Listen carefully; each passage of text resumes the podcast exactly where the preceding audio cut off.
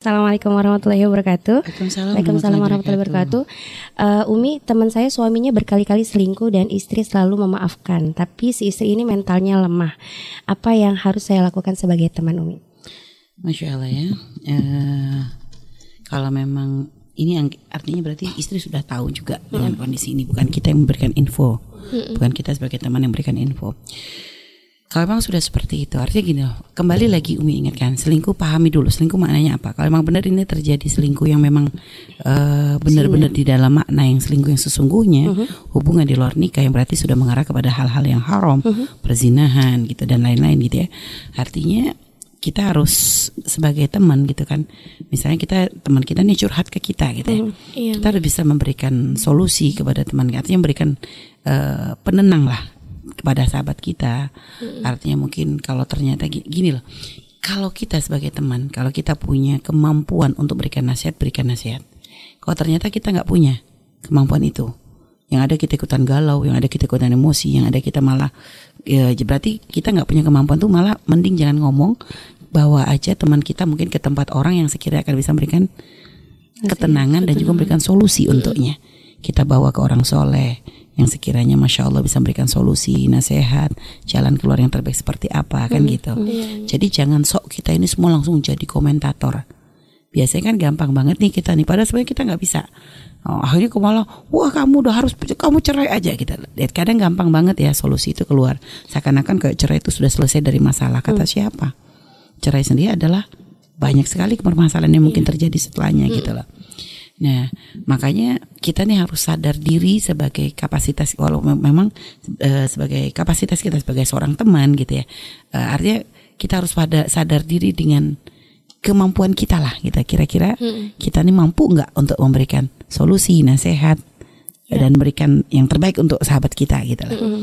Nah, makanya kalau ternyata uh, mampu ya itu tadi berikan. Kalau tidak bawa ke orang soleh yang sekiranya bisa menenangkan dan memberikan solusi yang terbaik. Hmm.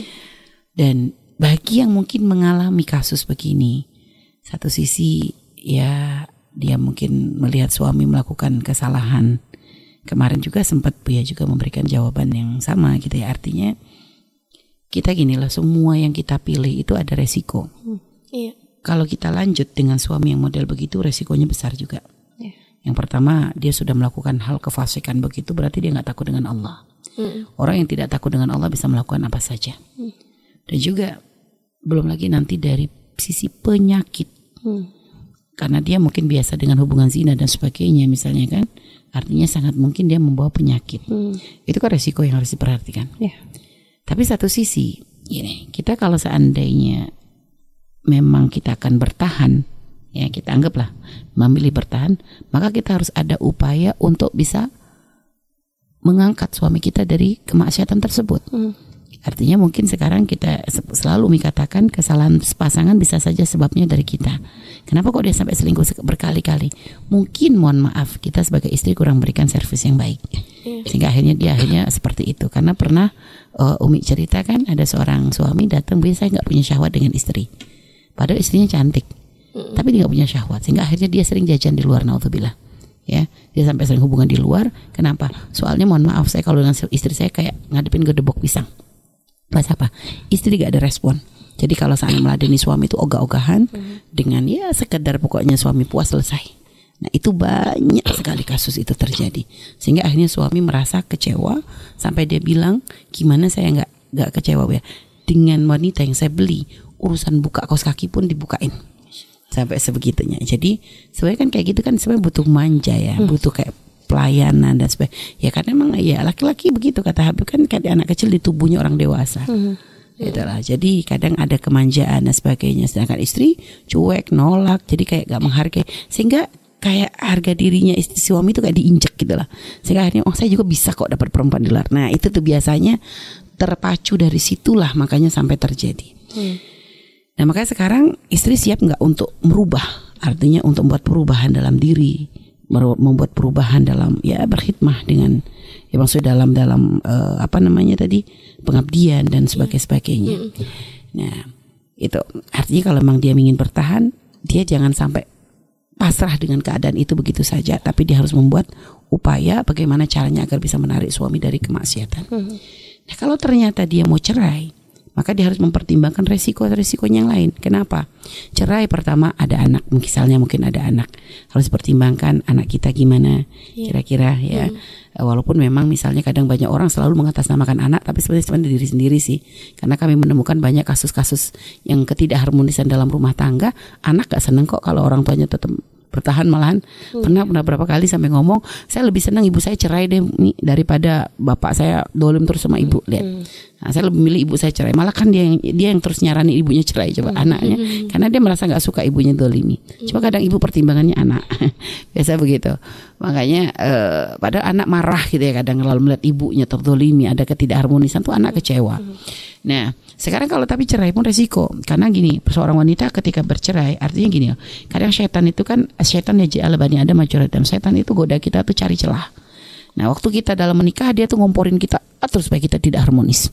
Nanti setelah misalnya berpisah, mungkin sih dalam harmonisan kita mati mati syahwat frigid kita jadi dingin gitu nggak kepengen gini ya hmm. tapi ketika sudah berpisah kan berarti kadang kayak sudah lepas gitu ya hmm. Iya. hati mungkin ya mungkin satu sisi lebih tenang gitu ya hmm. tapi satu sisi apa kadang urusan syahwat tiba-tiba dimunculkan oleh setan yeah.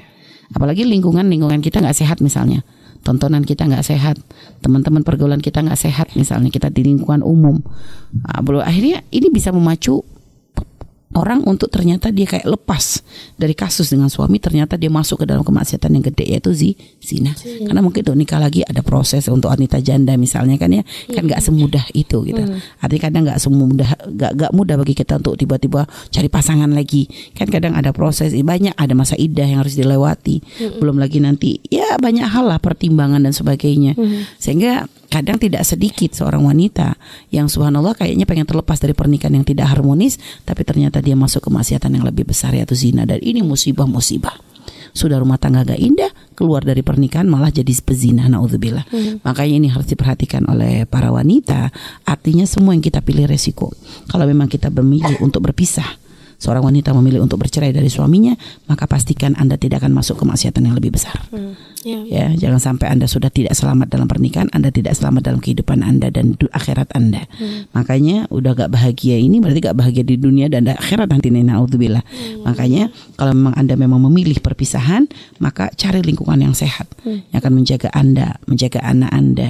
Cari pilih teman-teman yang baik yang tidak akan mengompori Anda untuk melakukan kemaksiatan. Hmm. Itu kalau Anda bisa menjaga, memastikan itu semua, maka di saat Anda memang melihat keharuman-keharuman seperti ini, suami zina, biasa kalau sudah sudah selingkuh urusan zina, biasa sudah mungkin kadang dekat dengan minuman keras, hmm. biasa sudah nyambung lagi dengan tidak sholat dan hmm. sebagainya. Hmm. Naudzubillah, hmm. jelas ini kefasikan yang luar biasa. Kalau hmm. sudah seperti itu, boleh Anda memilih solusi cerai, hmm. tapi ingat pastikan jangan sampai perceraian menjadikan Anda sebab Anda masuk ke dalam perzinahan. Naudzubillah. Wallahu a'lam